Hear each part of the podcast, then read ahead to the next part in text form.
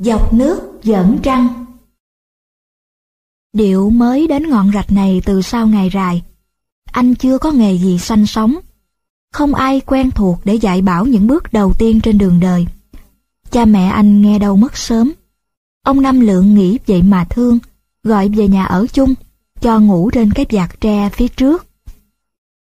Gặp những công việc lặt vặt như nấu cơm, rửa chén, bước củi thì anh khỏi mó tay vì đã có cô Hậu, con gái ông Năm Lượng đảm đương dùm. Tháng Giêng, buổi chiều thật êm ả. Nếu quên đi chuyện mũi mồng, mùi lúa chín từ đồng khơi đưa về nồng ấm, nước giật xuống thấp, cây rừng bài gốc rễ trông cao lớn hơn mọi lần. Mớ lá khô nằm đó, vàng sẫm như lót đường cho chim cò, rùa rắn. Ngọn rau muống từ giả bờ rạch, bò lên mé rừng, dày ốm tông teo, nhưng dẻo dai. La nhỏ cuốn tròn bên mấy chùm bông tím đang rủ xuống. Kết trái, thứ trái nhỏ tròn như cái nút áo.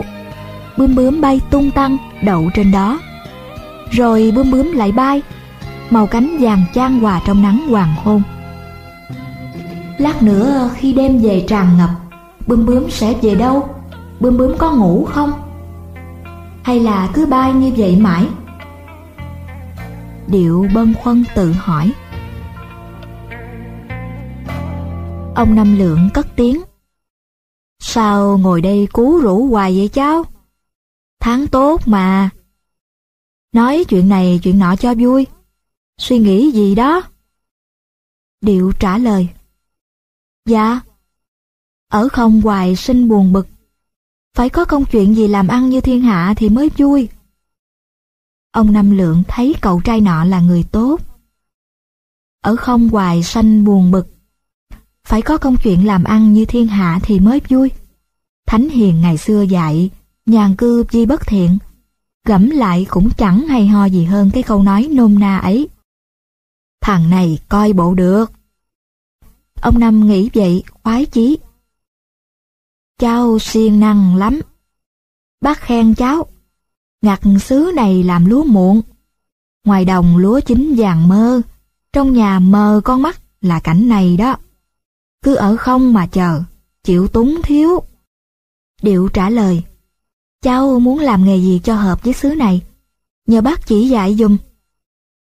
Xứ này có cả trăm nghề, đốn củi, bắt rùa, bắt rắn, ăn ong, gặt lúa, nghề gì cũng học tại trận mới nên. Ngồi nói tầm phào đâu được. Biết nghề gì bây giờ? Nằm một chỗ, Tháng giêng bác dạy cháu nghề này hay lắm. Cái nghề hát quê tình. Điệu nửa mừng nửa lo. Mừng vì anh được dịp tiêu khiển. Lo vì khó bề ăn nói. Trong nhà còn có cô Hậu, con gái ông Năm, chưa chồng cũng như anh chưa vợ. Hát quê tình, mắc cỡ miệng quá. Sợ bị hiểu lầm. Anh hỏi, hát quê tình dễ không bác? Đó là một nghề sao? Lạ quá. Gì mà lạ? Học ăn, học nói, học gói, học mở. Ăn nói là điều trời phú cho. Ai cũng nói ra tiếng. Vậy mà còn phải học. Hà huống chuyện hát quê tình đối đáp. Tóm lại, nó như nghề hát bội. Mà có lẽ khó hơn vì không có sách, không có bổn tuồng. Điệu tò mò, đi sâu vào vấn đề. Sao vậy bác? Mình đâu cần múa men tay chân, hoặc hát theo nhịp càng trống. Chưa ác, làm sao học thuộc lòng như hát bội được? Người hát quê tình không theo bài bản nhất định. Lúc lơm khơm gặt lúa, mình làm cho thiên hạ hiểu rằng mình đang chèo ghe, hoặc ở lầu cao gác tía, hay là quá phép như tề thiên đại thánh. Khó như vậy, làm sao cháu học được? Đừng ngại. Phàm người Việt Nam, ai cũng có tài về môn đó. Mới lọt lòng ra, đã nghe họ hát rồi.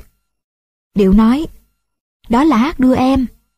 Hát đưa em với hát quê tình không khác nhau. Đưa em ở trong nhà, họ hát ở ngoài đồng ruộng. Nhưng nguồn gốc của nó là ở ngoài đồng. Tỷ như người thất tình Họ than thở với mớ dây rau muống ngoài đồng. Chờ em cho mãn kiếp chờ, chờ cho rau muống vượt bờ trổ bông. Đó, câu đó được đưa vô nhà, để đưa em ngủ. Nhưng người ta đem nó trở ra đồng ruộng để hát quê tình. Có người trả lời, rau muống trổ bông, lên bờ nó trổ, ai biểu anh chờ, anh kể công ơn. Rồi thì nó trở vô nhà, dùng để đưa em. Từ một câu sanh ra hai câu. Chợt thâu nhận một bài học ngồ ngộ, điệu cười tươi.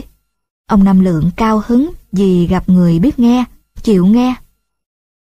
Nè, bớ chiếc ghe sao, chèo mau anh đợi. Kẻo dòng gió đến, rồi bờ bụi tối tăm.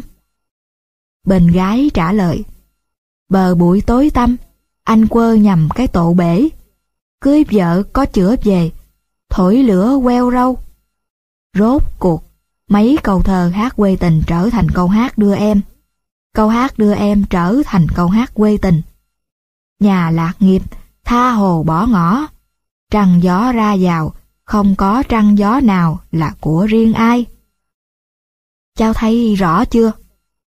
Nhờ hát quê tình, mà lòng dạ con người thờ thới, khỏe khoắn. Ngồi trong chòi chơ mà đầu óc bao trùm trời đất, đứng giữa trời đất đầy nắng mưa dòng tố, mà thấy ấm áp như trong chòi hẹp. Điệu muốn học sớm chừng nào hay chừng ấy, để kịp thi thố tài năng vào cuối tháng giêng. Tập tành bao lâu là xong thưa bác? Học mau lắm, như đứa con nít mới đẻ, nhờ bà mụ giọng đầu xuống đất, đánh một cái bóp, thì là nó khóc ré lên. Đó là nói sơ qua, chớ nói kỹ lưỡng thì không cùng. Cái chuyện thở của con người, tới ngày nay, mấy ông thầy thuốc cũng chưa rành nữa kia. Bằng cớ là còn lắm thứ bệnh ho, mà thuốc bổ phê, dưỡng lao trị không xuể. Chờ lát nữa. Con hậu rảnh tay, dạy cho cháu mấy lối hát quê tình. Nó hát khá lắm đó. Cô hậu dẫn giải rằng hát quê tình gồm ba loại. Loại thứ nhất là truyện, dùng sự tích trong truyện Tàu để so sánh với tình cảm người đời nay. Kế là loại văn, dùng cách ngôn thánh hiền, trích trong sách Minh Tâm Bửu Giám. Thông thường hơn hết và khó hơn hết là loại mép, tức là nói mép, chuyện con chó, con gà, bụi chuối, trận mưa. Cô đưa ra vài ví dụ, bên trai hát, văng vẳng bên tai, tiếng ai như tiếng con điêu thuyền. Anh đây là chàng lữ bố kết nguyền thuở xưa. Bên gái đáp, thiện sử ngã, chẳng qua duyên gió, lòng tương tư nhớ đến bạn vàng. Thôi thôi, anh đừng có nói lôi thôi. Từ đây, tôi với đó kẻ một nơi, người một nhà. Hoặc bên trai mở lời. Phòng loan trải chiếu rộng thinh, anh lăn đụng gối, tưởng bạn mình, anh hung. Bên gái trả lời. Phải chi em được ở chung, thì đâu có ra nông nổi anh phải hung gối mòn. Điệu giật mình bẽn lẽn. Không dè cô hậu ngỗ nghịch, bạo ăn nói đến nước đó. Anh liếc ra nhà sau, trong chừng ông Năm Lượng. Ông ngồi vẽ củi, lại nói lớn. Còn nhỏ này kỳ cục. Đã dạy thì phải dạy kỹ lưỡng cho hết lời. Tại sao ngập ngừng?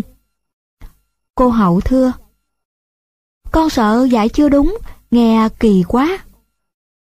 Ông Năm nói ôn tồn. Không có gì hết, thằng Điệu mới học. Con nên dạy nó hát mép như câu hồi nãy. Đừng đem tích lữ bố điêu thuyền ra làm chi cho cầu kỳ. Dùng tích xưa khó mà đúng, lắm khi nghe nhức sườn nhức cốt. Ghét nhất là mấy người hát chạy tới chạy lui. Tiết nhân quý thành ra tiết ung quý. Võ văn thành đô thành ra võ văn ủng đô. Cứ lựa mấy câu hát mép mà môi ra thêm, hoặc bẻ cho đúng với tình cảnh. Đó mới là cái hay, cái dở của nghề.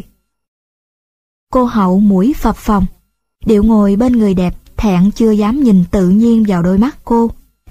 Mấy tiếng ở chung, cùng gối mòn, còn vang vẳng ngọt ngào bên tai. Như hiểu tâm trạng của chàng trai, cô hậu tìm những câu hát ít sổ sàng hơn. Anh à, hát quê tình cần nhất là tùy cơ ứng biến, lanh trí, sắp sẵn trong bụng nhiều chữ, bắt dần với nhau, như nàng, gươm vàng, phụng hoàng, diễn tẩu khá nang tàn.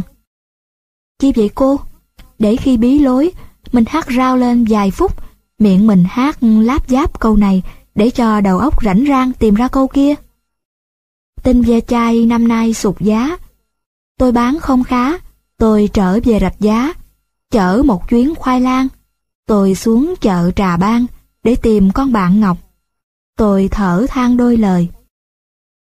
Phải chi tôi đặng lên trời, hỏi thăm duyên nợ đời đời về đâu? Điệu hỏi bối rối. Cô bắt nhiều dần lung tung, làm sao tôi nhớ kịp? Cô hậu mỉm cười. Chỉ cần nhớ hai câu chót mà thôi. Khúc đầu, khoai lang, trà ban không quan trọng. Nói mà nghe chứ tiếng nào mà không quan trọng. Mấy câu đầu giống như tranh sơn thủy, câu chót là tình ý của riêng mình, giống như con chim đậu trên cành cây, nhánh cây tốt, có trổ bông thì con chim càng đẹp. Còn môi là làm sao? Là như vậy đó. Như vậy là làm sao chứ? Để tôi nói rõ anh nghe thêm, câu hát này cọc lóc quá. Chim kêu nhiều tiếng lạ lùng, kêu cho quân tử nghe cùng. Phải duyên thì đẹp, phải lòng thì ưng. Người hát phải môi nó trở lại, cho lãnh lót như tiếng chim kêu. Con chim nho nhỏ mỏ đỏ xanh lông, đỏ mồng xanh kiến.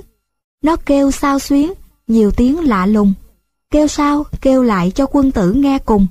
Phải chuyên quân tử kết, phải lòng quân tử ưng.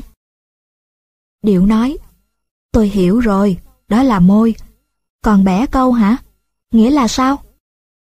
Là sửa lại mấy câu hát cũ sẵn có, thí dụ như ở Sài Gòn người ta khoe khoang.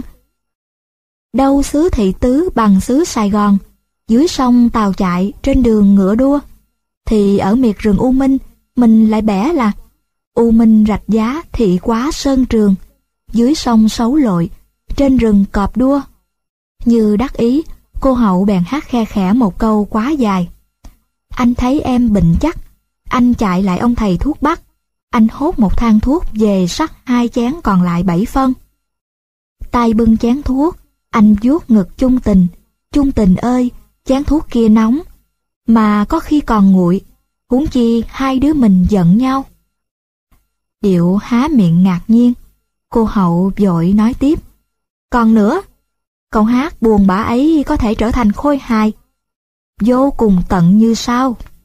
Em thấy anh tương tư bệnh chắc, em rước ông thầy thuốc bắc, em sắc hai chục chén còn lại một phân, bỏ thêm một lát gừng sống, một đống gừng lùi, một nùi chuối hột, một hộp đơn quy, một ki trái táo, năm sáu chục trái cà na, thần sa một lượng, khoai sượng một chục, măng cục một trăm, rau răm một đám, cám một bao, con gái rau rau mười hai đứa.